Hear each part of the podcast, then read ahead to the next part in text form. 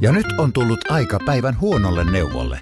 Jos haluat saada parhaan mahdollisen koron, kannattaa flirttailla pankkivirkailijan kanssa.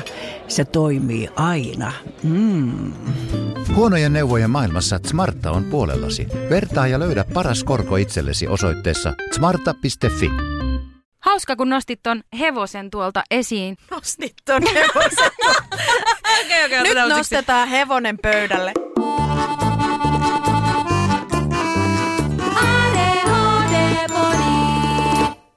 Moikka, mä oon Reetta. Mio Ringa. Ja tämä on ADHD Podi. Me ajattelevat Instagramista at ADHD-podi ja sinne voit laittaa meille hyvinkin eläimellisiä viestejä. Grau. No, huomasitko, kun me yritin ottaa tuommoisen murahuksen tuohon alkuun? Mietin se, oikein, oli, että se oli hieno. oliko se semmoinen pieni kepardin poikane. Me on kyllä miettinyt, että me voisi olla myös delfiini. Tai me kyllä koen delfiinien kanssa tosi suurta samaistumista. Delfiinit on muuten ainoita nisäkkäitä, jotka ihmisen lisäksi harrastaa huvikseen seksiä. Mie todellakin olisin delfiini. Mutta sitä Instagramista vielä, että löydät tosissaan at ADHD-podia. Sinne voit pistää meille kommenttia ja palautetta. Ja eläimellisiä ääniviestejä. Jep. Minkälainen luontosuhde sulla on, Ringa? No mie on kyllä yhtä luonnon kanssa. Vaikuttaako kaupungissa asuminen sun mielestä siihen? Vaikuttaa, se on hirveetä. Oikeasti se ei ole yhtä hirveetä. Itähän minä olen valintani tehnyt, mutta silti minä aina kaipaan luontoon. Se on niinku... Siitä me jotenkin haaveilen ja sitten kun me puhun siitä nytkin tässä ääneen, niin tulee vaan mieleen, että kuinka tyhmä ihminen voi olla, kun ei tee sitä, mitä sydän halajaa. Mikä on luonnossa parasta? No itse asiassa nyt kun tälleen aloin tätä pohtimaan, niin varmaan se muuten on toisaalta se luonnon arvostus tulee sitä kautta, että ei ole siellä ihan koko ajan 247. Ja kyllähän me kaupunkiympäristössäkin pääsen sinne luontoon ja eläinten lähelle tosi helposti. Niin kyllä me kuitenkin nyt ehkä sitten peruutan vähän sanoja, niin että kun mietykää semmoisesta monipuolisuudesta ja monimuotoisuudesta ja kaikki mitä tässä teollisessa maailmassakin on, niin kaikkihan jollain tavalla on luonnosta revittyä, että siinä mielessä. Mutta, mutta mikä se kysymys oli? Että mikä luonnossa on parasta? Ai niin joo. No siis rauha ja samalla se mekkala. Se on semmoista niinkö arvaamatonta ja ihanaa. Se on luonnollista, se on kaunista. Minusta on ihanaa hengittää siellä ja kokea semmoista niinkö tietynlaista yksilöitä, mitä ei vaan niinkö muualla saa. Koska luonto on itsessään niin hengittävä ja eloisa. Joo. Onko sulla ikinä ollut pelottavia hetkiä luonnon kanssa? On, mutta kun sekin on niinku tavallaan minusta paras juttu, että siis luonnossa koettuna asiat tuntuu jotenkin hirveän oikeilta, koska kaikki asiat menee niin pitää. Se joudut kohtaamaan luonnossa tunteita luonnollisella tavalla sille, että ne tulee sinun eteen ja myös semmoista tietynlaista raadollisuutta ja no vaikka just kuolemaa, elämää, kaikki tämmöinen, että tulee hirveän konkreettista ja se jotenkin minusta korostaa sitä, että ei ole niin pahoja asioita tässä maailmassa ollenkaan, eikä hyviä, vaan asiat vaan on ja siitä tulee semmoista rauhaa ja mielihyvää. Entäs sulla? Mikä sinun suhde on luontoon ja eläimiin? Mä oon kasvanut maaseudulla niin, että meillä on ollut paljon eläimiä mun lapsuuden kodissa. Eli se on ollut aina lähellä mua ja siis ei mua kyllä luotu olemaan ilman lemmikkiä.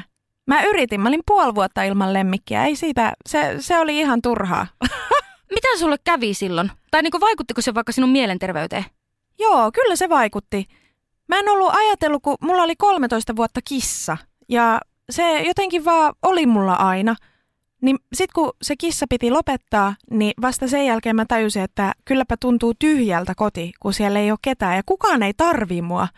Ehkä semmonen hoivavietin toteuttaminen on sittenkin mulle aika tärkeää. Ja sehän siis toteutuu lemmikin kanssa. Mulla on nyt koira. Ja koira on toki hyvin erilainen sitten taas sosiaalisesti kuin mitä kissa on. No mitä sä ajattelet siitä, kun eihän kaikki ihmiset todellakaan tunne olevansa sinut luonnon tai eläinten kanssa? Niin mistä se johtuu ja onko tämä normaalia? Mä luulen, että se on ihan normaalia.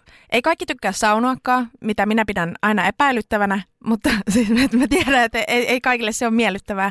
Niin ei se luontokaan välttämättä ole kaikille kutsuva ja miellyttävää. He haluaa kokea sen esimerkiksi kaupunkiympäristön kautta, missä se on jotenkin hallittua ja hillittyä jollain tavalla.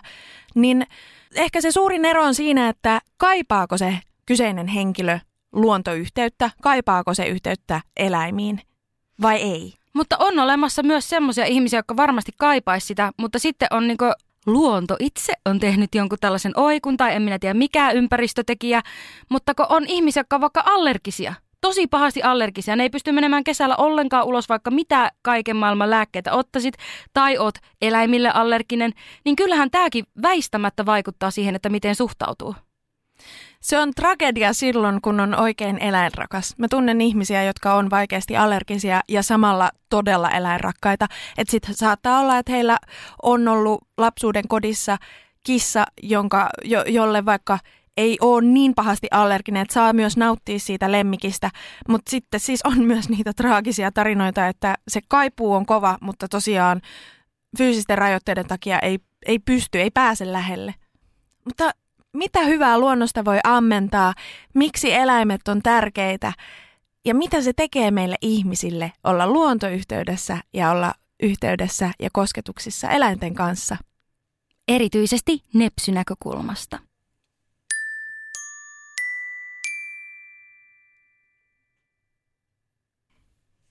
Tänään studiossa haastateltavana on Eriika Yliniemi, joka on luonto- ja ympäristöneuvoja – hän on täällä keskustelemassa meidän kanssa luonnon ja eläinten hyvinvointivaikutuksista nimenomaan nepsyille. Tervetuloa Eriika. Kiitos. Ihan mahtavaa päästä tänne. Mä oon superinnoissani. Mitä muuta voi ollakaan kuin superinnoissaan? No, me ollaan kyllä kans. Mitä luonto- ja ympäristöneuvoja tekee? Uh, luonto- ja ympäristöneuvoja on vähän semmoinen tee se itse tilkkutäkki ammatti, jossa voi painottua esimerkiksi jäteneuvontaan ja kertomaan ihmisille, että miten eletään ilmastoystävällistä elämää, mutta sitten voi olla myöskin, että ollaan aika vahvasti luontopuolella esimerkiksi eläinavusteisen toiminnan, luontoavusteisen hyvinvointitoiminnan ja vaikkapa vaellusten vetämisten parissa. Hyvin tämmöinen, että tykkään luonnosta, joten mitäs tässä keksis tyyppinen ammatti. Mie haluan heti hypätä näihin luontoaiheisiin. Miten ihminen voi kehittää luontosuhdettaan? Mielenkiintoinen kysymys. Mä lähdin tätä miettimään sillä lailla, että, no, että, niin kuin, että eihän tämä nyt ole mikään semmoinen ihmissuhde, mitä kehittää. Miten tätä lähtisi, lähtisi miettimään, että miten parannetaan luontosuhdetta, koska luontosuhde on. Että se ei ole tavallaan aktiivinen suhde, missä on kaksi puolta. Enemmän se on se, että miten ihminen itse suhtautuu luontoon? Ja onko siinä jotain ongelmaa omasta puolesta, pelkääkö vaikka luonnossa olemista, jolloin sitten lähdetään miettimään sitä, että miten siellä luonnossa viihtyisi, koska tosiaan luonnolla on sen verran hyvinvointivaikutuksia. Ja jos nyt ajatellaan sitä, miten suomalaisessa yhteiskunnassa tämä meidän luontosuhde on hyvin kahtia jakonen. Me ollaan mökkikansaa, me lähdetään sinne, sinne juhannusmökille aina ja sitten me otetaan siellä ne pienkoneet ensimmäiseksi esiin. Että et me ruvetaan siellä sitten saman tien saastuttamaan ja parhaimmillaan on dumpattu niin kuin männä vuosina jotain kodinkoneitakin vaikka sinne järveen ja näin. Meillä on hyvin vahva sellainen, että meillä on tämä puhdas luonto, meillä on tämä ihana luonto, mutta miten me saadaan siitä kaikki irti. Esimerkiksi metsäkeskustelussa tämä tulee hyvin esille ja olen huomannut siis, kun mulla on pieni lapsi, niin se tällainen jonkinlainen olemme parempia kuin luonto alkaa jo ihan pienestä pitäen, kun vauvaa yritetään opettamaan nukkumaan niin kuin ei-luonnollisilla tavoilla tai esimerkiksi kontrolloidaan vauvan syömisiä. Tuntuu, että ihmiskunnalla on hirveän tärkeää se, että me ei olla eläimiä, vaikka me ollaan ehdottomasti tavallaan tunnistaa sen, että oma luontosuhde, niin siihen vaikuttaa hirveästi kulttuurilliset seikat. Ja, ja sitten myöskin katsotaan peiliin, että justiinsa, että onko se niin kuin, onko se ensimmäisenä se jetti siellä mökillä käynnissä ja mietitään, että siinä mielessä sen pitäisi olla molemminpuolinen se suhde, että me myös huomioitaisiin se luonto niin, että ei niin, että mitä me saadaan siitä irti, vaan miten me pystytään elämään luonnon kanssa yhdessä. Ja en mä tiedä, vastaako tämä nyt yhtään kysymykseen. Vastaa tosi hyvin. Musta oli ihana, miten laukalle tämä homma lähti heti. ja, ja siis ja kuinka ytimeen sille, että minä en saanut kuvitella, että tuosta kysymyksestä voi saada noin niin syvällistä vastausta. Aivan loistavaa. Mitä sinä teet niin työssä sitten luonto- ja ympäristöneuvojana? Mun mielenkiinnon kohteet tai painotukset on nimenomaan tässä niin kuin ihmisen luontosuhteessa ja miten eläinavusteisia toimintoja voisi tehdä ja mielelläni nepsylapsia auttaisin, se olisi niin semmoinen mun intohimo. Sitten myöskin puutarhan hoito kiinnostaa mua ja sellainen, että miten sä teet itsellesi terapeuttisen ö, luonnon monimuotoisuutta niin kuin edistävän puutarhan, millaisia, millaisia ratkaisuja voidaan tehdä sinne kotinurmikolle, että saadaan siitä hyvä paikka kaikille. Onko tällainen mahdollista kaupunkiympäristössä myös vaikka parvekkeella? Ehdottomasti, ja huonekasvithan on nyt ollut oikein trendikkäitä monta vuotta. Itselläni oli parhaimmillaan 200 huonekasvia, siinä oli kauhea duuni. Ja tota, saatoin hieman innostua tästä asiasta, mutta et, et, niin tämmöisiä viherelementtejä voi tuoda hyvin helposti myös kerrostaloasuntoon. Itse asiassa tutkimusten mukaan ihan se, että sä näet puistoa ikkunasta, niin siinä on jo niin kuin hyviä elementtejä. Eli kaupunkisuunnittelussa pitäisi ottaa huomioon yhä enemmän niin kuin se, että, että miten tuodaan se vehreys keskustoihin, miten suojellaan puistoja, miten niitä luodaan lisää. Silloin kun mä masennuin vaikeasti jokunen vuosi sitten, niin mun anoppi, joka asuu saaressa, sanoi mulle, että nyt vihreätä luontoa ja paljon. Ja sillä ihan ehdottomasti oli aivan äärimmäisen lohdullinen vaikutus minuun. Miksi luonnossa liikuskelun sanotaan rauhoittavan ja rentouttava ihmistä? Tai että miksi siitä tulee niitä hyvinvointivaikutuksia? Mä sanoisin tässä tämmöisen enemmän koirien koulutukseen liittyvän asian kuin lajityypillinen käytös. Eli mennään taas siihen, että ihminen on eläin että meitä ei ole luotu urbaaneihin ympäristöihin, että meidän kehitys on kuitenkin, jos miettii, että 100-150 vuotta sitten, että millaisia nämä maisemat on ollut, että, että tässä on menty hurjasti eteenpäin semmoisiin ympäristöihin, joka ei ole meidän lajille lajityypillinen. Eli, eli siis me kuulutaan tonne, me ollaan eläimiä, me kuulutaan luontoon. Ja mä en tietenkään tiedä tätä varmasti, mutta mä uskoisin, että tästä ne niin kaikki hyvät vaikutukset sitten pohjaa, että sieltähän sitten jos mietitään jotain metsän pohjaa, niin on huomattu, että sieltä pölisee tämmöistä jotain metsäpölyä ylöspäin, kun sä kävelet, joka vahvistaa esimerkiksi meidän tota, immuunipuolustusta, laskee verenpainetta ja tekee kaikkea hyvää pöhinää päähän. Niin, ja eikö männyistäkin tehtiin ihan jokunen vuosi sitten Suomessa siis tutkimus, että männyttyy öö, mitäs keijupölyä se nyt oli. Että niillä on joku aivan siis käsittämätön terveysvaikutus. En ole siis törmännyt tuollaiseen, mutta en kyllä yhtään ihmettele, jos miettii kuinka paljon vaikka puut keskustelee keskenään, mitä me ei tiedetä, niin, niin se, että, että silloin kun me ollaan luonnossa, niin me ollaan osa ekosysteemiä, me ollaan osa sitä semmoista viestintää ja siellä on paljon semmoista, mitä me ei nähdä välttämättä, me ei nähdä metsän hyvinvointivaikutuksia puilta tai jotenkin, että, että, että me ei tiedetä, miksi meillä on siellä hyvä olo, me tiedetään vaan, että meillä on hyvä olo puunhalailu on parasta, mitä mä tiedän. Siis ai että, kun saa syleillä sellaista oikein kilpikaarnasta, tiedätkö, niin, kuin niin että ei edes me kädet ympäri kokonaan. Siinä on, siinä on jotain sellaista, mihin ei niin kuin sanat riitä kuvaamaan. Mikä on tuonut sut tämän ammatin pariin? Mä olen landelapsi.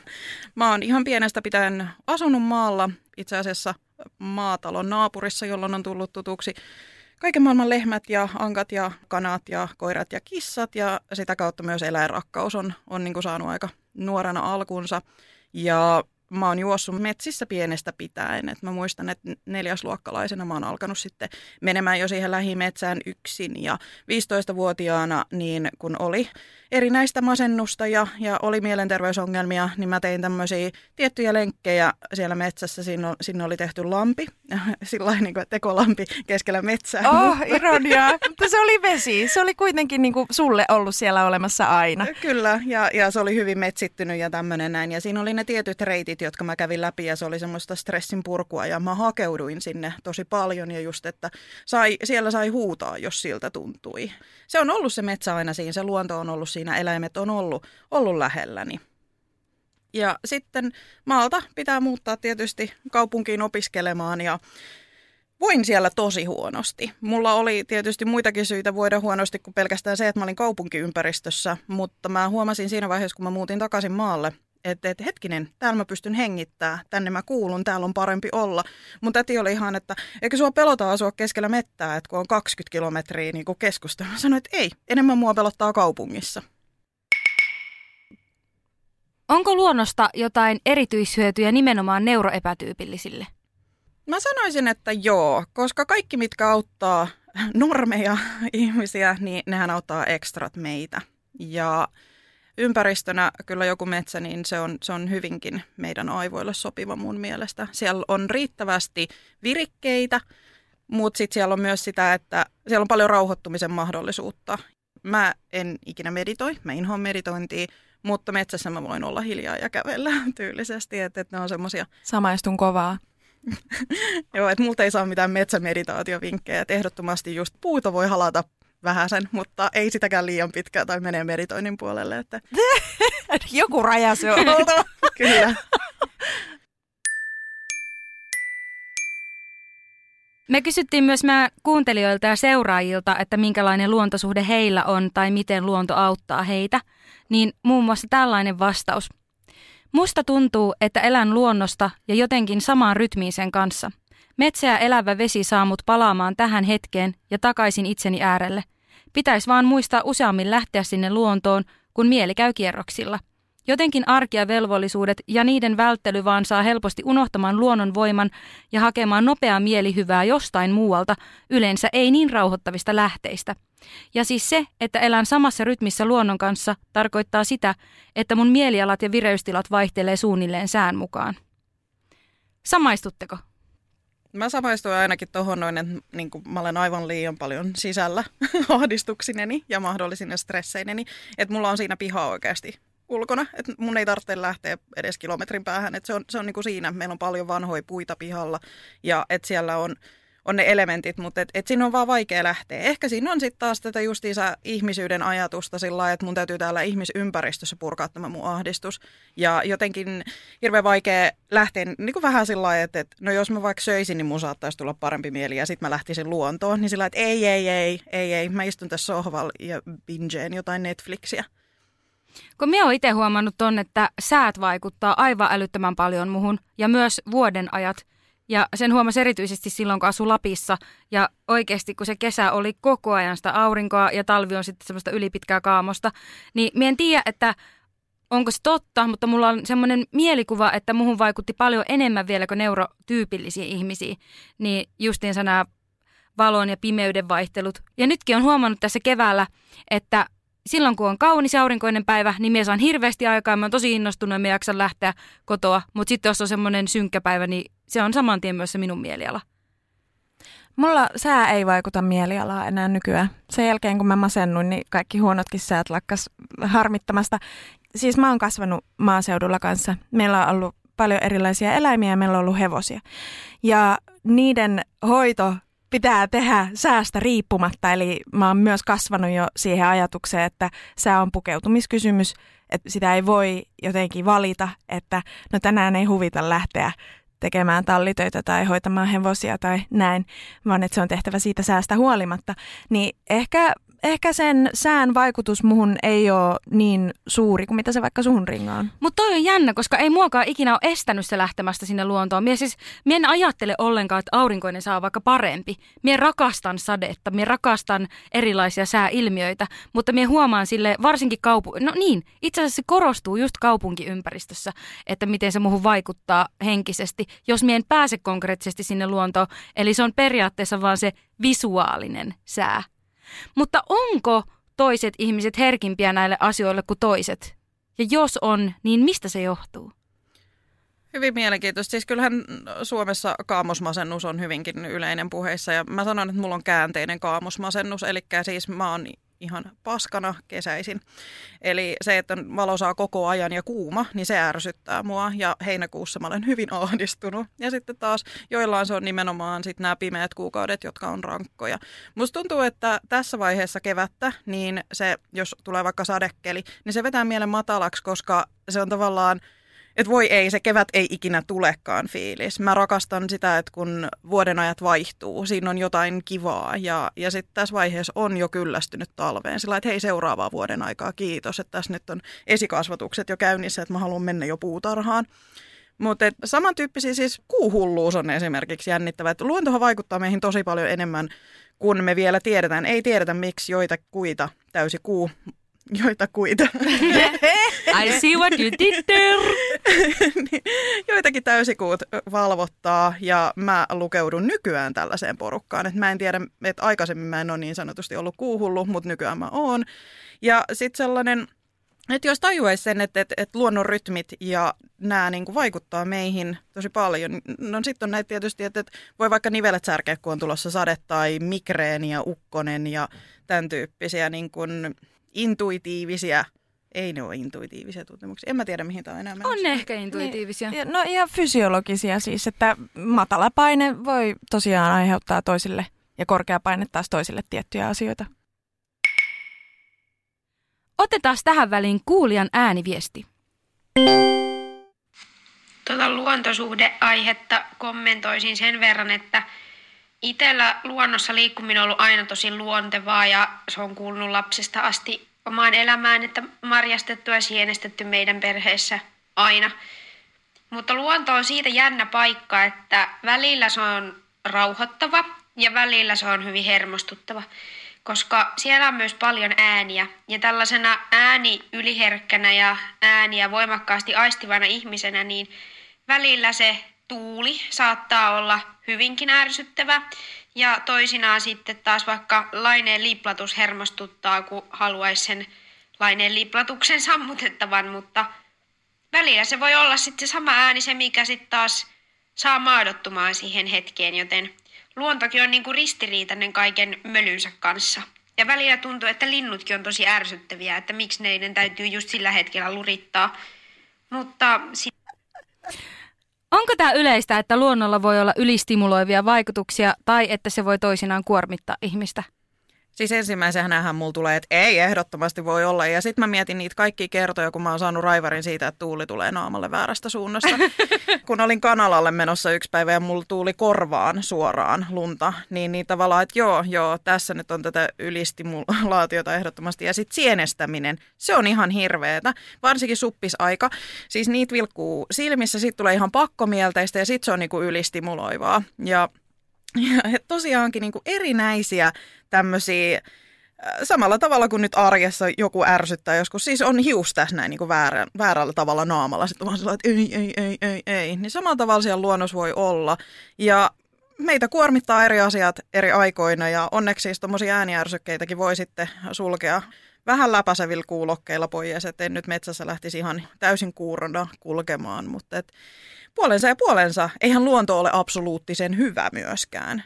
Jos ajatellaan, että, että tämmöisiin ajatuksia siitä, että kaikki luonnollinen on aina hyvää, niin ei. Luonto on luonto. Luonto on raadollinen. Luonto ei ole meitä varten. Se ei ole meidän rentoutumispaikka. Se tekee omaa hommaansa siellä ja me nautitaan siitä, jos me nautitaan.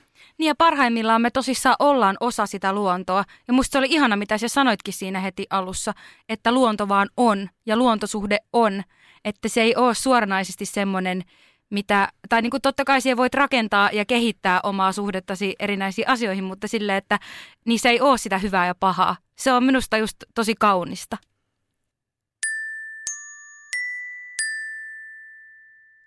Sulla on kokemusta myös seikkailukasvatuksesta ja elämyspedagogiikasta. Mitä nämä on? Seikkailukasvatus ja elämyspedagogiikka on tapoja antaa ihmiselle turvallinen mahdollisuus kasvaa luontoympäristössä ja usein ryhmässä toimien on myös sooloharjoituksia seikkailukasvatuksessa. Meillä esimerkiksi koulussa se tarkoitti sitä, että me lähdetään vaeltamaan useaksi päiväksi ja mä en ollut ikinä vaeltanut ja tota, me vedettiin 60 kilometriä Herajärven kierros saman tien. Ja siinä sitten on sitä, että, että mietitään, että miten pärjää fyysisesti, miten pärjää sosiaalisesti. Joudut ole koulukavereiden kanssa oikeasti 24-7. Mulla oli telttakaveri, että mä en oikeasti päässyt edes nukkuessani niin kuin yksin. Huussissa sai olla yksin. Tämä oli, niin kuin, tämä oli tämmöinen... Nepsy-ystävällinen kokemus. joo, joo, ja tota, siis ensimmäisenä päivänä mä, mä meltdownasin ja itkin siellä ja olin sillä että vittu mä lähden kotiin. Ja, ja jos tämä ei niinku tästä muutu, niin mä lähden kotiin. Ja tota, meillä oli siinä taitava ohjaaja, joka puhui mut ja toisen sitten niinku tavallaan sieltä kuilun, kuilun reunalta pois. Ja loppujen lopuksi muistan, että kun oli viimeinen tämmöinen just sooloharjoitus, että hiljaisuudessa kävellään sinne meidän vikaan, vikaan niinku etappiin, niin mä muistan semmoista riemua, että hei mä tein sen, mä tein sen, mä selvisin tästä. Ja mä mietin, mietin niitä hetkiä, mistä mä olin niin kuin ylpeä itsestäni esimerkiksi ryhmädynaamisesti ja, ja niin kuin tavallaan, että mitä kaikkea tässä on tullut, tullut nähtyä ja koettua ja miten, miten äärirajoille itsensä voi vetää. Mä en tiedä, onko tämä hyvä ADHD-ihmiselle, mutta miten äärirajoilla voi olla ja siitä selvitä. Mutta ehkä se just on, koska yleensä se palaute tulee ulkopuolelta, ne, että miten sun pitäisi kokea itses. Mutta kerrankin se pääset tossa oikeasti itse mittelöimään itses kanssa ja vaikka just sen luonnon kanssa. Niin toihan on nimenomaan voimauttavaa, koska se koet siinä sen, että miten, miten sä ootkin pärjännyt ja miten sä oot toiminut siinä ympäristössä. Niin tämähän on oikeastaan parhaimmillaan sellaista itsetunnon kasvatusta myöskin. Joo, koulussa meillä oli myös sellainen kokemus, mä pelkään hukkumista, mä pelkään kiikkeriä erinäisiä aluksia, joten me mentiin opettelemaan melomista, joka oli siis sellainen, että, että siis mä olin ihan paniikissa, kun mä menin sinne, mutta mä olin sillä että nyt mennään, nyt mennään ja katsotaan. Ja meillä oli tarkoitus siinä sitten tavallaan toteuttaa sitä, mikä on mun pahin pelko, eli mitä jos se kajakki kaatuu, niin miten sä pelastat itsesi. Siinä tuli hyvin nämä sosiaalinen turvallisuus, fyysinen turvallisuus ja psyykkinen turvallisuus käsitteet. Eli mulla ei ollut psyykkisesti turvallinen olo. Eli mä olin, mä olin sillä, että mitä jos tämä kaatuu, mitä jos mä hukun. Mutta mulla oli fyysinen turvallisuus siinä paikalla, koska mä tiesin, että meillä on pari tosi hyvää melojaa ja meillä on tietysti opettaja siinä vieressä, joka pelastaa mut sitten, jos käy hassusti. Ja mulla oli sosiaalinen turvallisuus. Mulla oli siinä meidän ryhmä, meidän luokkalaiset, jotka siinä vaiheessa, kun mun piti tietoisesti tipata se mun kajakki, niin ne on siinä niinku tavallaan puoli ympyrässä mun lähellä. Ja ne niin kuin on sillä vaikka ne sano mitään, niin ne tsemppaa. Mä olin ensimmäinen, joka teki sen kaatumisen ja mä sain siitäkin vähän niin kuin rohkeutta, että nyt mä teen tämän ekana ja mä voitan itseni tässä. Ja että opettaja on vieressä ja se on sillä että hei mä pelastan sut sitten, että jos, jos on jotain, niin, niin näin. Ja sitten mä dippasin itteni ja tämä on semmoinen hetki, jota mä oon miettinyt pelottavissa tilanteissa sen jälkeenkin, että kun mä sinne tippasin ja mä siitä selvisin, että mä vaan kaaduin kyljelleni ja menin ja tosta noin ja, ja tota, että tämmöisiä itsensä voittamisen hetkiä, pysty, minä pystyvyyden hetkiä, aivan ihania hetkiä. Ja joillekin, tai joskus itsellekin, se voi olla se semmoinen seikkailukasvatuksellinen hetki, ihan vaikka se, että lähtee hetkeksi kartan ulkopuolelle metsässä. Lähtee sieltä polulta, menee katsomaan, että mitä tuolla on. Tai se voi olla se, että ottaa hämähäkin käteen. Ne, niiden ei tarvitse olla semmoisia semihukkumisia tai 60 kilometrin vaelluksia. Ne voi olla jotain pientä, mutta merkittävää. Ja nyt on tullut aika päivän huonolle neuvolle. Jos haluat saada parhaan mahdollisen koron, kannattaa flirttailla pankkivirkailijan kanssa. Se toimii aina. Mm. Huonojen neuvojen maailmassa Smarta on puolellasi. Vertaa ja löydä paras korko itsellesi osoitteessa smarta.fi. Kaipaako keittiösi remonttia tai pitäisikö auto vaihtaa? Me Resurssbankissa autamme sinua, kun tarvitset rahoitusta. Nyt jo yli 6 miljoonaa pohjoismaista resursasiakasta luottaa meihin. Resurssbank.fi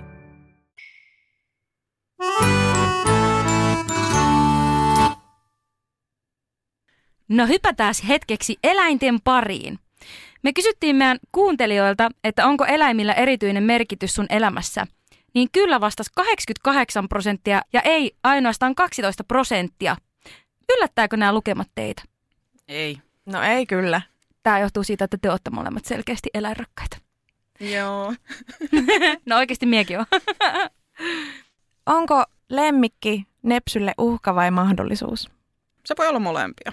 Jos ottaa lemmikin päähänpistona, ilman, että on kunnon tukiverkostoa, että on kunnon tietoa siitä, että mitä se eläin vaatii, tai esimerkiksi, että mitä tapahtuu sitten, jos sairastuu itse tai lemmikki sairastuu. Onko sen verran luottotietoja, että saa niitä osamaksuja makseltua, että eläinlääkärilaskuja makseltua.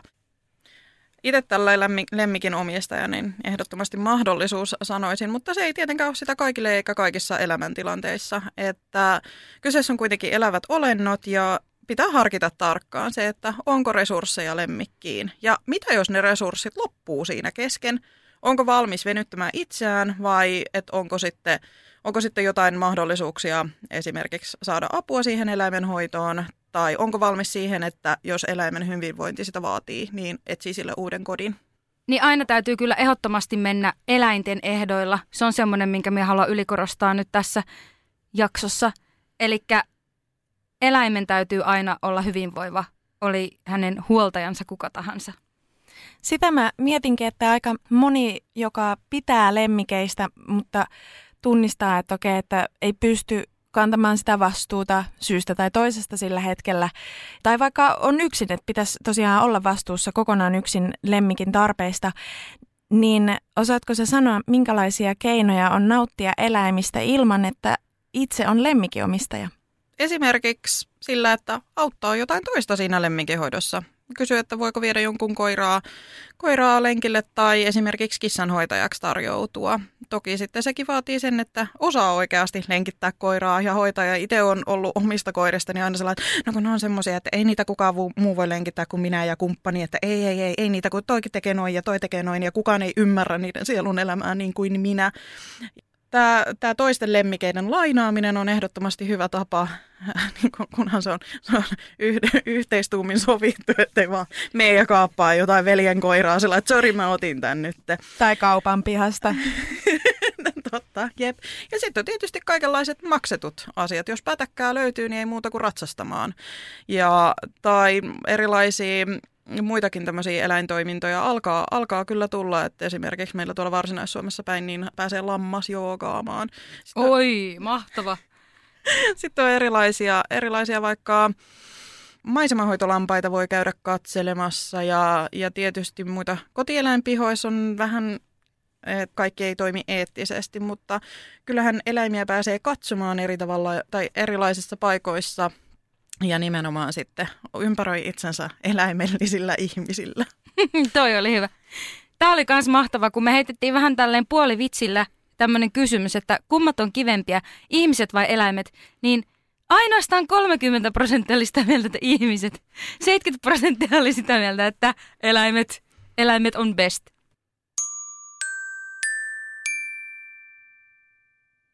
Kuulijat ja seuraajat sano, että eläimet tasapainottaa, Niihin koetaan syvää yhteyttä ja kommunikaation autenttisuutta.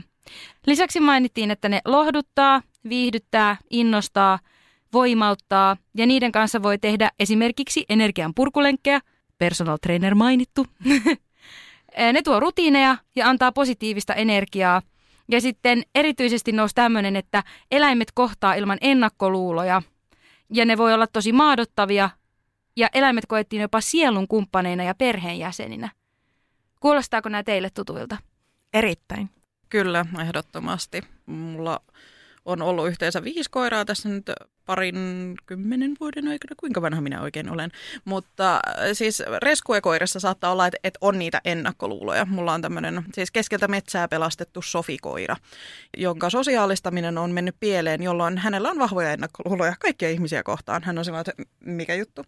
Sofin kanssa on se, että kun sä annat sille tilaa, niin jonain päivänä se tulee sun luokse. Mutta sitten kun sä voitatkin luottamuksen, sä voitat aran eläimen luottamuksen. Että et vaikka niitä ennakkoluuloja eläimillä on, niin niissä on yleensä joku selkeä pohja sitten, että ei ole vaan tottunut tyyliin tai näin. Mutta sitten se, se luottamuksen voittaminen, niin se on, se on tosi uskomatonta. Toihan opettaa ylipäätään sellaisia sosiaalisia taitoja ja läheisyystaitoja. Ei pelkästään eläinten kanssa, vaan muutenkin. Kyllä, ja tunteiden säätelyä ja tämän tyyppistä, että Sofi on myöskin hyvin herkkä koira. Ja se myös aiheuttaa sen, että mä en huuda. En mä voi huutaa. Sofi pelkää mua, jos mä huudan. Eli sitten jos mulla tulee negatiivisia tunteita, niin, niin mun täytyy vähän niin kuin opetella sitä tunteen säätelyä siinä. Että se, miten eläimet opettaa tunnetaitoja. Hevosethan tässä hyvä esimerkki. Sä et voi skitsoilla 500 kilosen pakoeläimen lähellä. Sun pitää olla rauhallinen, sun täytyy miettiä sun ruumiin kieltä, sun täytyy miettiä sun ääntä ja mitä sä siinä teet. Hyvä, kun nostit ton hevosen tuolta pöydälle. Meillä on tullut tämmöinen viesti. Hevosen viisaus on siinä, että se on siinä – se on aina juuri siinä, missä sen kuuluukin olla. Hevosen luona on helppo olla. Se ottaa aina oman paikkansa. Ja siitä kumpi meistä on johtaja, me voimme keskustella. Eikä minun tarvitse huolehtia siitä, mikä on minun tehtävä.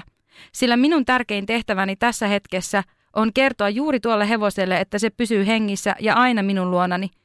Ja kun löydän tavan kertoa sen, me olemme yhtä. Meidän sydämen lyönneistä tulee lauma, joka rummuttaa samaan tahtiin, ja se tahti on kavioiden. Hevosen luottamusta ei voi ostaa, se on lavastamatonta. Siellä ruskeiden silmien takana ja pehmeiden korvien alla ei tunneta kulisseja, ei ennakkoluuloja. Ja juuri siinä turvan kosketuksen päässä minun kuuluukin olla. Tämä oli mun mielestä jotenkin tosi kaunis ja runollisesti laitettu tämä, just mitä kuvailitkin tuossa aikaisemmin. Tuosta tuli mieleen tällainen, että mm, eräs hevosihminen on sanonut, että ää, älä anna minun kertoa, kuka minä olen, anna tämän hevosen kertoa, kuka minä olen. Me voidaan ihan kuinka paljon tahansa suoltaa bullshittia siitä vaikka, että kuinka hyviä me ollaan meidän eläimille tai kuinka me tiedetään, kuinka me osataan. Mutta se oikea todiste siitä, että millaisia eläinihmisiä me ollaan, kohdellaanko me eläimiä oikein, tasavertaisesti, lajityypilliset asiat huomioon ottaen, niin se eläinhän siinä on todiste. Joo, vähän niin kuin meillä sirkuksessa sanotaan, että ihminen ei valitse lajia, vaan laji ihmisen. Mä en tiennyt, että liittyykö tämä nyt varsinaisesti näihin eläimiin, mutta hy- hyvin samastuin tuohon jotenkin sanontaan. Tai sille kävi hyvinkin järkeen. Mutta entä sitten tällainen?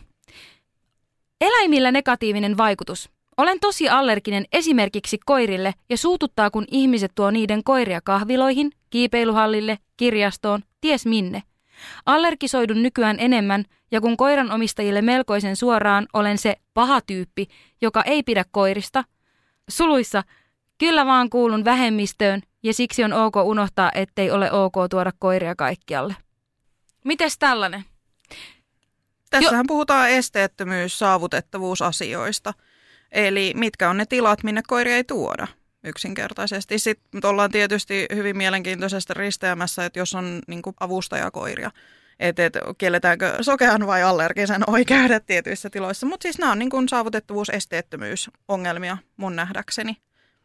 Ja ymmärrän hyvin, siis haluaisin viedä koiriani aina joka paikkaan. He on semmoisia, he on niin landeja, että ei niitä voi viedä mihinkään. Mutta kyllä mä sen niin itse tiedän kissa-allergikkona, että kyllähän mua niin kuin, esimerkiksi ihmisten vaatteista tuleva kissapöly voi niin kuin allergisoida ja tiedän, miten inhottavaa se on. Ja toi on hankala asia. Estettömyys, saavutettavuus. En, en osaa siihen sen enempää sanoa. Mutta musta on hienoa, että se sanot on ääneen, että vaikka kuinka paljon ihmiset rakastaa eläimiä ja kuinka paljon halutaan tuoda luontaa osaksi meidän elämää, niin meidän on myös tunnistettava, että ne ei ole kaikille. Niin kuin ihan myöskään fysiologisesti, siis se voi olla hengen vaarallista jollekin, että koira tuodaan tiettyyn tilaan. Niin pitää kuitenkin olla hereillä siitä, että kaikki ei koe samalla tavalla kuin mitä itse kokee. Joo, ehdottomasti jos ajatellaan vaikka allergiavapaita bussi- tai junavuoroja, niin, niin ehdottomasti mä kannan se vastuun, mulla on se koira. Niin ei mun tarvitse sitä sinne bussiin tukea. Mä kannan vastuun siitä, että mä olen koiranomistaja ja mä vien koiraani semmoisiin paikkoihin, joissa koira on tervetullut. Me ollaan saatu kuulijalta viestiä, joka on myös ammattilainen eläinten parissa. Siis koulutukselta sosionomi ja olen lisäksi myös nepsyvalmentaja ja koiraavusteinen valmentaja. Ja olen tehnyt koiran kanssa töitä neurokirjon henkilöiden parissa kohtaa 90 vuotta. Ja olen nähnyt ihan läheltä, kuinka niin kuin mielettömän suuria vaikutuksia sillä eläimellä voi olla, kun se on mukana siinä kuntoutusprosessissa. Ehkä sellaisina tärkeimpinä asioina mä näkisin sen, että nämä mun koirat, jotka on siis ihan virallisia kuntoutuskoiria, niin ne on monelle asiakkaalle paras kaveri. Eli kun moni asiakas on hyvin yksinäinen ja kokee, että ihmisiin voi olla vaikea luottaa, niin näistä mun koirista on sitten tullut heille parhaimpia kavereita, kenelle uskaltaa jakaa vaikeitakin asioita. Se on ehkä sellainen jotenkin se kaikista tärkein, että näistä on tullut, näistä koirista, asiakkaille sellaisia luottotyyppejä. Se, miten se koiran vaikutus näkyy sitten mulle työntekijänä, on se, että tota, esimerkiksi tunteiden säätely on parantunut monella asiakkaalla, kun ovat työskennelleet mun ja koiran kanssa. Esimerkkinä asiakas, kenellä oli todella voimakkaita tunteiden purkauksia kotonaan, asuu siis vanhempiensa kanssa aikuinen ihminen ja siellä oli paljon pulmia kotona sitten tämän vuoksi, niin sen jälkeen kun me olemme ruvenneet tekemään koiraavusteista työtä hänen kanssaan, niin nämä tunnekuohut on kotona laantunut merkittävästi ja kotielämä on kaikin puolin rauhallisempaa. Ja se siis tosiaan se työ, mitä me tehdään käynneillä yhdessä asiakkaan kanssa, niin se kantaa sitten myös sinne kotiin. Eli ne vaikutukset on niin tosi kokonaisvaltaisia. Sitten vielä yleisesti haluan kertoa, että koirat on auttanut asiakkaita monissa niin kuin stressaavissa tilanteissa. Koirat on niissä tukena. Esimerkiksi hammaslääkärikäynnit on toteutunut, kaupassa käynnit, jotka voi olla todella ahdistavia ja melkein ylitsepääsemättömiä, niin asiakkaat ovat koirien tuella sitten saaneet tällaisia arkisia asioita toteutettua, mikä on ollut mieletöntä. Ja he ovat saaneet siitä super paljon onnistumisen kokemuksia, kun ovat pystyneet koiran tuella tekemään sellaisia asioita, mitkä muuten voisi olla ylitse pääsemättömän vaikeita. Mä voisin näistä jatkaa vaikka kuinka paljon näistä hyödyistä. Niitä on niin kuin lukuisia. No nämä kuulostaa ihan samalta kuin mitä Erika on tässä meidän kanssa nyt jakanut. Eli koirista ja eläimistä todella on hyvinvointiin apua. Ja eikö tämä muuten ole myös vastaus vähän niin kuin siihen, kun sieltä taas Reetta kysyit, että mitä jos et se pysty itse ottamaan itselle sitä eläintä, niin miten sitten tämä eläinavusteinen työ? Joo, siis aivan ihania esimerkkejä ja, ja tosi on itse ollut ratsastusterapiatallilla töissä yhden kesän verran ja siellä on nähnyt just sitä, että, että miten sitä toimintakykyä saadaan sieltä, sieltä niin kuin eläinten kautta vietyä myös sinne sitten arkeen. Ja miten se eläinten kanssa toimiminen, varsinkin kun kyseessä on vaikka iso eläin, niin jos sä saat sen toimimaan sun kanssa yhteistyössä, niin se voi olla niin kuin itsetunnollisesti ihan mahtava kokemus. Ja joku ratsastaminen, missä sä yleensä ratsastusterapiassakin ratsastetaan tämmöisellä että ei ole kunnollista satulaa, vaan sä tunnet sen hevosen lämmön siinä ja sä tunnet sen liikkeen ja kuulet sen kavioiden kopseen ja näin hyvin siinä ihan kun se satula siihen kaviokopseeseen vaikuttaisi. Se on kaikkinensa siis sellainen niin moniaistillinen kokemus ja sä teet yhteistyötä siinä sen eläimen kanssa. Sitten jos on vaikeuksia ilmasta omia tunteita, niin sitten voi olla vähän sellainen, että, että, että jos me mennään tähän tilanteeseen, niin jännittääköhän tätä hevosta? Sillä että no saattaa jännittää, jännittääkö sua, että tämmöisiä niin kuin voi, voi avata varsinkin lasten kanssa niitä tunteita sitten, että mitä siellä on. Ja nimenomaan tämä tunnesäätely, niin se on, se on tosi tärkeää ja olen kuullut tämmöisistä sosiaalisen ahdistukseen niin kuin apukoirista. Eli otetaan se koira mukaan ja se tulee jopa ihan fyysisesti ahdistavissa tilanteissa, niin kuin, että, että jos sä tarvitset jotain sun ja toisten ihmisten väliin, niin se koira voi tulla siihen. Ja tietysti iso koira on siinä kaikkein para- paras, mutta pienikin koira voi olla se sellainen, että hei, ei tässä mitään, mä oon tässä välissä, ei tässä mitään. Ja mä katselen paljon ö, yhtä YouTubettajaa, jolla on sitten avustajakoira, joka tuo sille ADHD-lääkkeet. Ja se on mun mielestä ihanaa, että, että, että sitten että ei estä sitä lääkkeiden ottamista se, että ne on liian kaukana, koska joskus ne on tosi kaukana, ADHD-lääkkeet, niin että se koira voi tuoda ne. Eläinavusteisuuttahan on monenlaista, että ihan tämmöiset lukukoirat, joille lapset pääsee harjoittelemaan lukemista, niin ne on eläinavusteistoimintaa. Ja et näitä eläinavusteisia toimintoja voi olla myös kaverikoirat, jotka käy vaikka vanhainkodissa, tai sitten on just tämmöistä, että sosiaali- ja terveysalan ammattilainen tekee tavoitteellista kuntoutustyötä eläimen kanssa, mutta sitten kun mainitsin sen lammasjoukan aikaisemmin, niin, niin siinähän sitten vaan harrastetaan sen eläimen läsnä ollessa, ja siitä saadaan sitä eläinavusteisuutta tietoisuutta. Tämmöisiä palveluita on jonkun verran tarjolla, että just, että jos ei voi omaa eläintä hankkia, niin myös tämmöisiä eläinavusteisia, kevyempiä tukipalveluja on olemassa, että ei tarvitse olla välttämättä kuntoutusta, vaan voi olla jotain kaverikoiria, voi olla lukukoiria, voi olla, mm, meillä on itse asiassa Laitilassa päin, on tämmöinen hammaskoira, joka opettaa lapsille, että miten hampaita pestään ja, ja tämän tyyppisiä toimintoja, kaikkea, kaikkea mahdollista voi olla. Mulle tästä herää lähtökohtaisesti se, että eläimet on todella lempeitä ja todella nepsyystävällisiä, semmoisia elämänkumppaneita ja arjen kavereita, arjen ystäviä. Eli eläinten avulla voi oppia sellaisia taitoja, mitä tarvii sosiaalisissa tilanteissa ja yhteiskunnassa selviämissä noin muutenkin. Niin me jotenkin, niin kuin, tai me on siis lapsesta asti ollut semmoinen, että me koen ihan niin kuin, tosi paljon samaistumista eläimiin enemmän kuin ihmisiin, vaikka me koen olevani myös hyvin ihmisrakas mutta jotenkin niin tämä on ollut tosi ihanaa keskustelua, tämä luonnon ja eläimien hyvinvointivaikutukset. Ja ehkä myös se semmoinen, niin mitä sä oot Erika tosi hienosti tuonut esille, että ei ole just niin kuin sitä hyvää ja pahaa, niin kuin aikaisemminkin tuossa sanoin, että niin kuin asiat vaan on. Jotenkin se luonnollisuus, raadollisuus, kauneus siinä. Onko mitään ihanampaa? Ehdottomasti pitäisi saada nepsyhommiin lisää luontotietoisuutta, ja eläintietoisuutta ja sitä, miten niitä pystyisi vielä valjastamaan paremmin koko maailman hyväksi oikeastaan.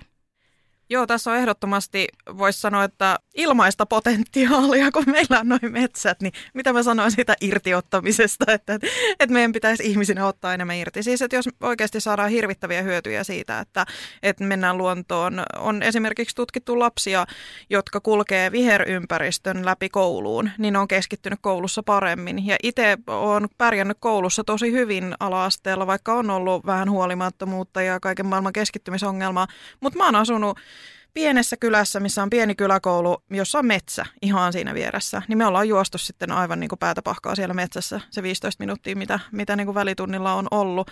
Ja voitaisiko tällä niin kuin pahoinvointia yleisesti vähentää erinäisissä ympäristöissä? Mä palaan taas tähän ihminen- ja lajityypillisyys. Että jos mietitään, että koirakin on onnellisimmillaan siellä metsässä, tai no onnellisimmillaan ja onnellisimmillaan, kyllähän niilläkin menee yli se homma, että et sitten kun tulee hyvä riistanhaju nokkaan, niin kyllähän ne on sitten kierroksilla, jos on siihen taipuvainen koira, mutta et, et se luonnollinen ympäristö, se mihin ollaan evolutiivisesti totuttu.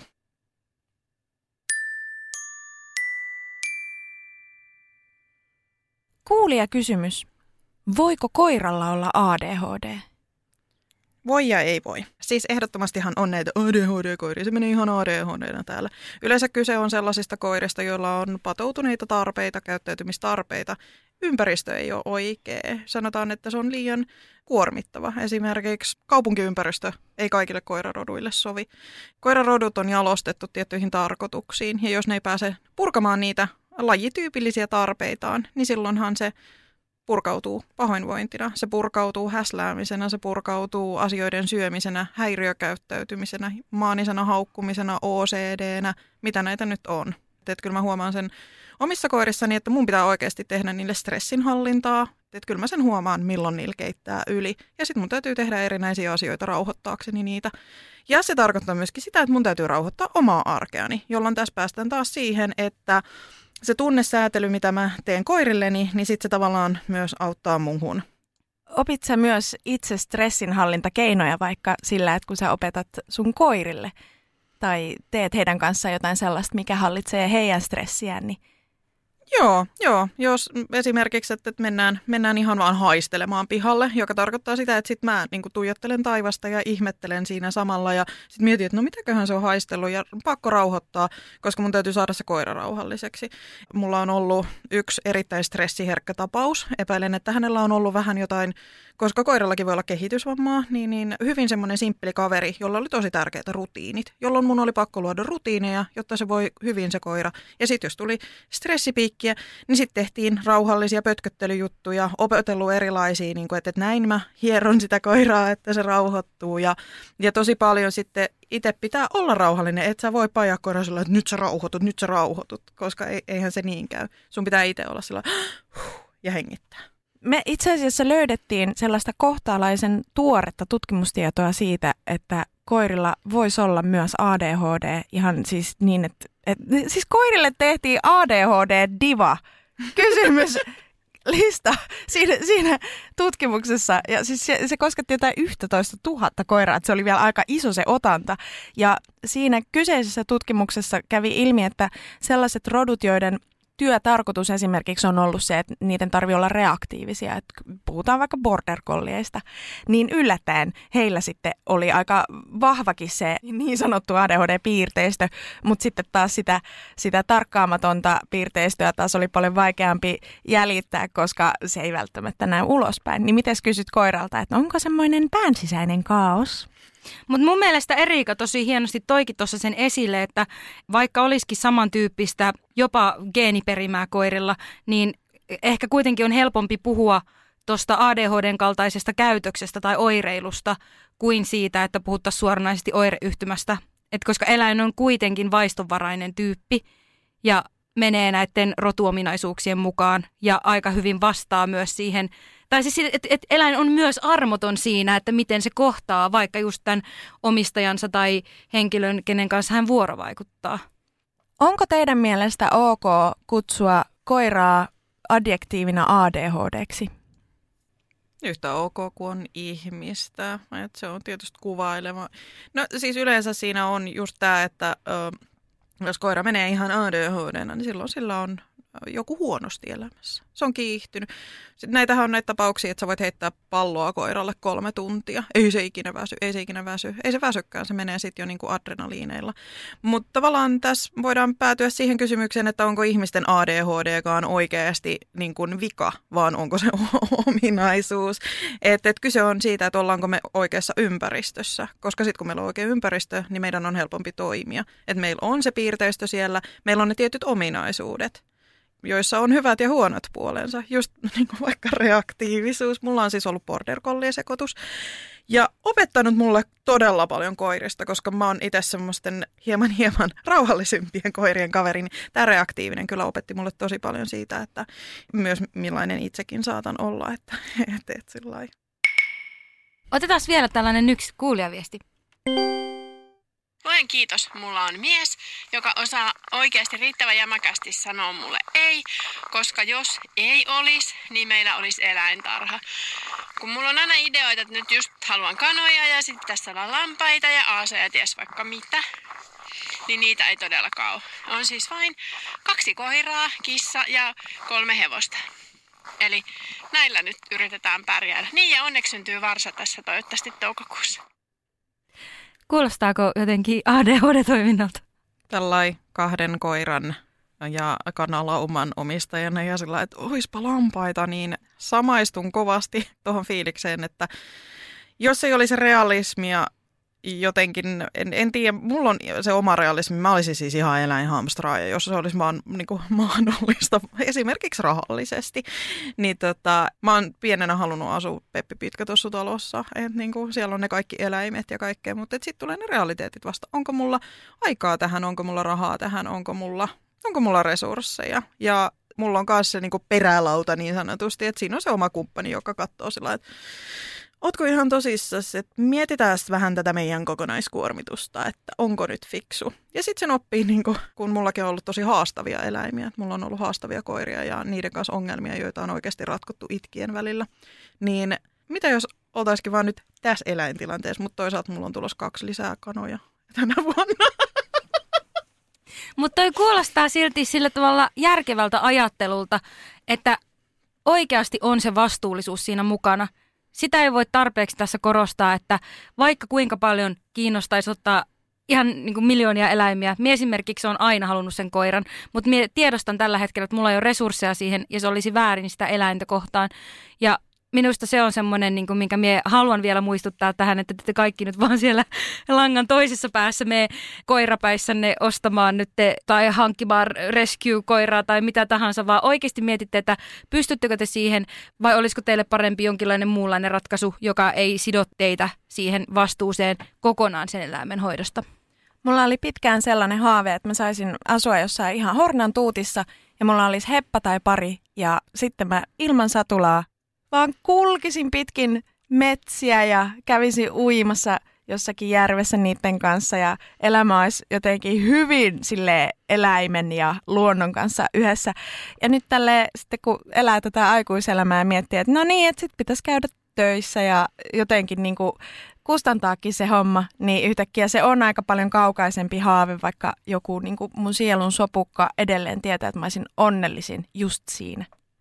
Mä en missään nimessä sano, etteikö niin nepsy-ihmiset voisi huolehtia isosta eläinlaumasta, mutta sitten se homma pitää olla vaan niin toimiva. Ja että tehdään itselle helpoksi vaikeat asiat. Esimerkiksi mulla on tärkeää, että kanojen rehu on lähellä kanalaa. Se ei voi olla sisällä talossa, tehdään nepsyystävällisiä samalla tavalla kuin tekee erilaisia arjessa muita mukautuksia, niin siinä eläintenhoidossakin tekee, että mikä on se ongelma. Esimerkiksi koirien ulkoiluttaminen, miksi se tuntuu joskus vaikealta. Pitää tehdä niin kuin helpoksi nämä asiat itselleen ja ottaa se nepsy-piirteistö myös siinä huomioon. Ottaa huomioon, että miten toteuttaa sitä eläinomistajuutta sillä tavalla, että se ei rasita itseä liiaksi ja sitten tuu liikaa kuormitusta ja niin että tekee niin helpoksi itselleen sen, niin sit siitä saa enemmän irti siitä eläimen omistamisestakin, kun ei ole sillä, että apua, kohtalanko minä nyt tuota huonosti, kun en jaksa.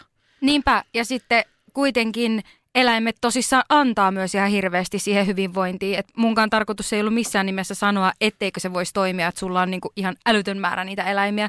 Ja parhaimmillaan se voi itse olla se, joka tarjoaa heille apua, jotka ei pysty ottamaan sitä eläintä. Mutta lähinnä se, että on tietoinen niistä omista resursseistaan.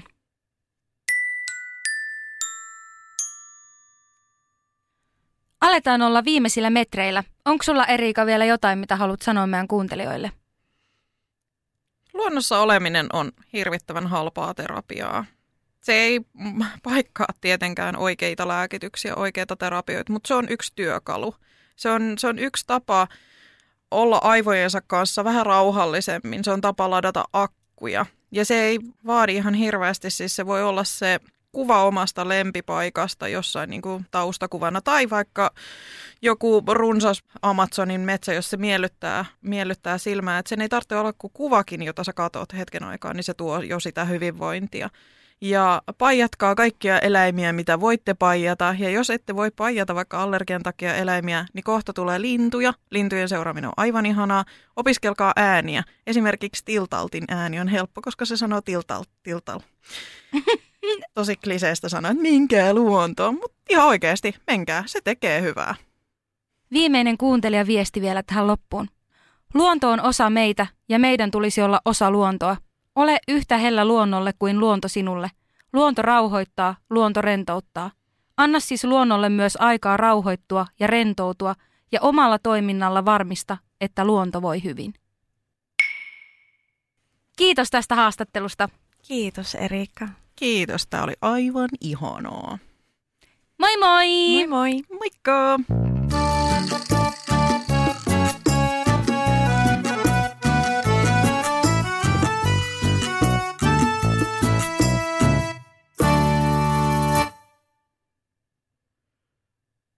Ja nyt on tullut aika päivän huonolle neuvolle. Kysy tarotkorteilta, mikä korko sinun kannattaisi valita. Oi, kappas, aurinkokortti.